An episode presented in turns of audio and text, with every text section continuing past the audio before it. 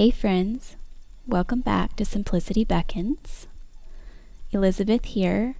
Um, today I'm going to share our September devotional with you. And I'm basically sharing parts of an essay that I recently wrote called Your Heart Will Make Room, I Promise. And lately I've just been doing a lot of thinking and meditating on the idea of what it looks like to have your family grow and change, and how your heart and your spirit sort of catches up with that process. And I've seen a lot of people posting on social media about this uh, lately, like what it looks like to um, have a second baby? Will you be able to keep up? Will your first baby feel replaced? So I've just been thinking a lot about this, and um, the other day I took pen to paper, or rather, fingers to keyboard, and just kind of jotted down some thoughts about this, and I would like to share them with you today. So, when I look back on my life since becoming a mom, it's funny how there are certain memories that really stand out in my head, like flashes, glimpses of a certain time, and they sort of just encompass what that time felt like for me, um, kind of where my, my mind and heart was at during that time. And when I think back to when I was pregnant with my son, Cannon, my first baby, I have this vivid memory of you know, getting all his little clothes and his nursery ready and putting up these little tiny little newborn baby socks that, you know, just fit in the palm of your hand. And I remember just looking at them and marveling at how absolutely tiny they were and the fact that they were going to fit an actual real life person and a real life actual person that I was going to be in charge of taking care of and keeping alive. And I remember just how exciting that felt and daunting it felt and all of these crazy emotions of being so, so ready to jump in, but then being hesitant, not knowing what to expect. Such anticipation, the definition of great expectations.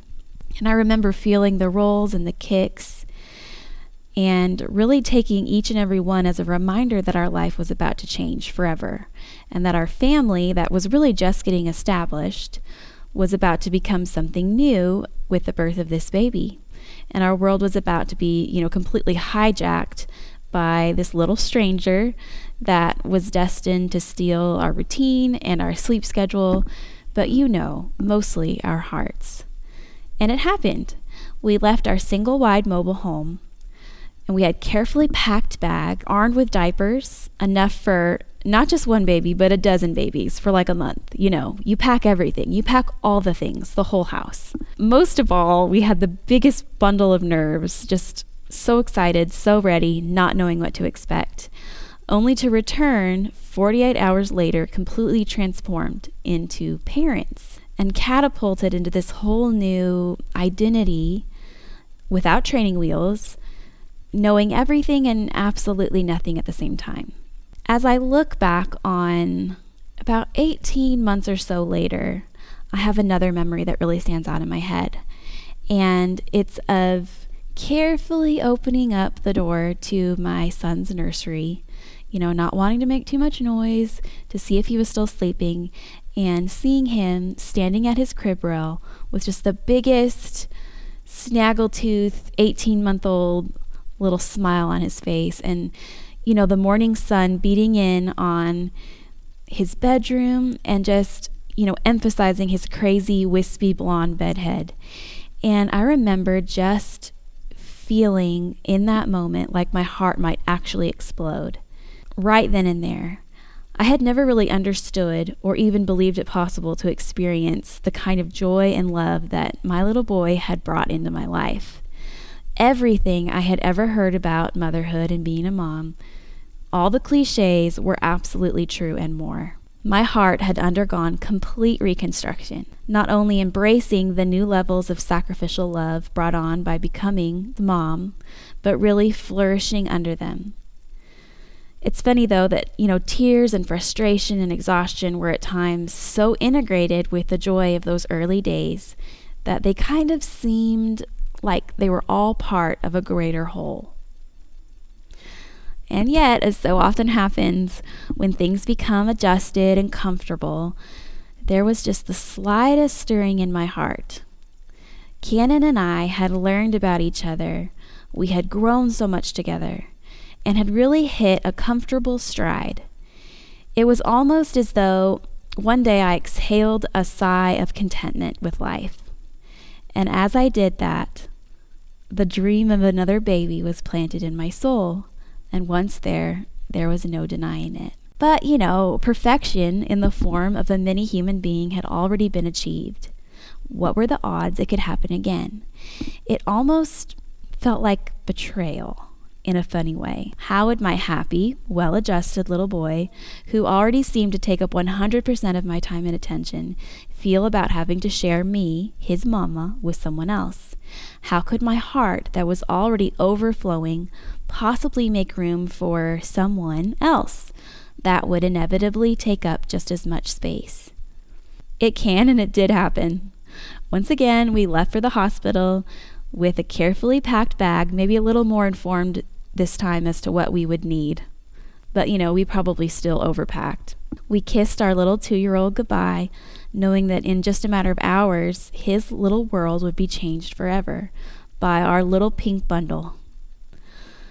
Our son, that just days before had seemed so little, he suddenly looked huge compared to his little, dainty baby sister and as he was held up to see her for the first time, and gently rested his little hand on her swaddle with a tenderness that I had never seen from him before, it was like he was instinctively embracing his new role in our family.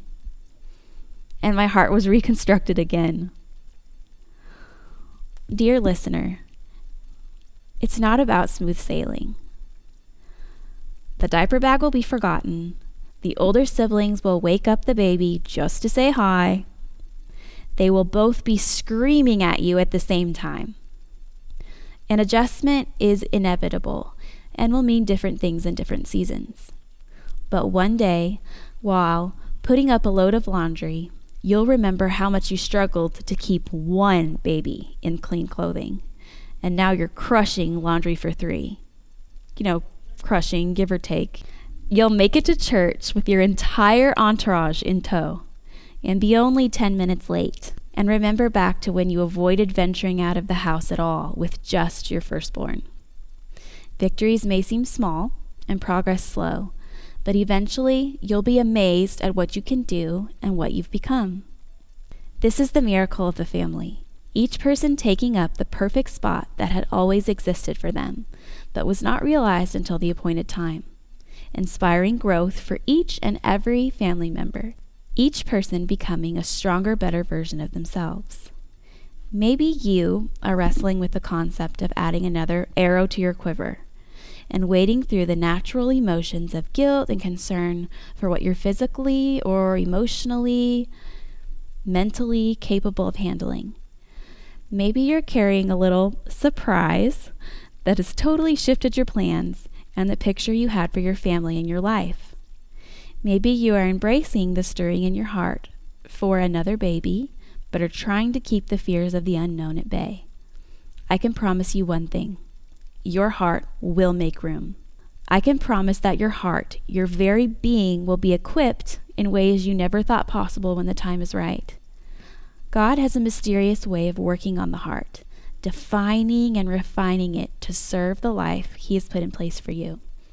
I believe that you can lean into this and bravely step into each new stage with the confidence that you will be given what you need to carry it well and grow everyone in the process.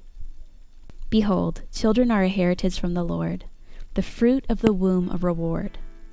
Like arrows in the hand of a warrior are the children of one's youth. Blessed is the man who fills his quiver with them. Psalm 127, 3 through 5. Thanks for tuning in. Y'all have a great week.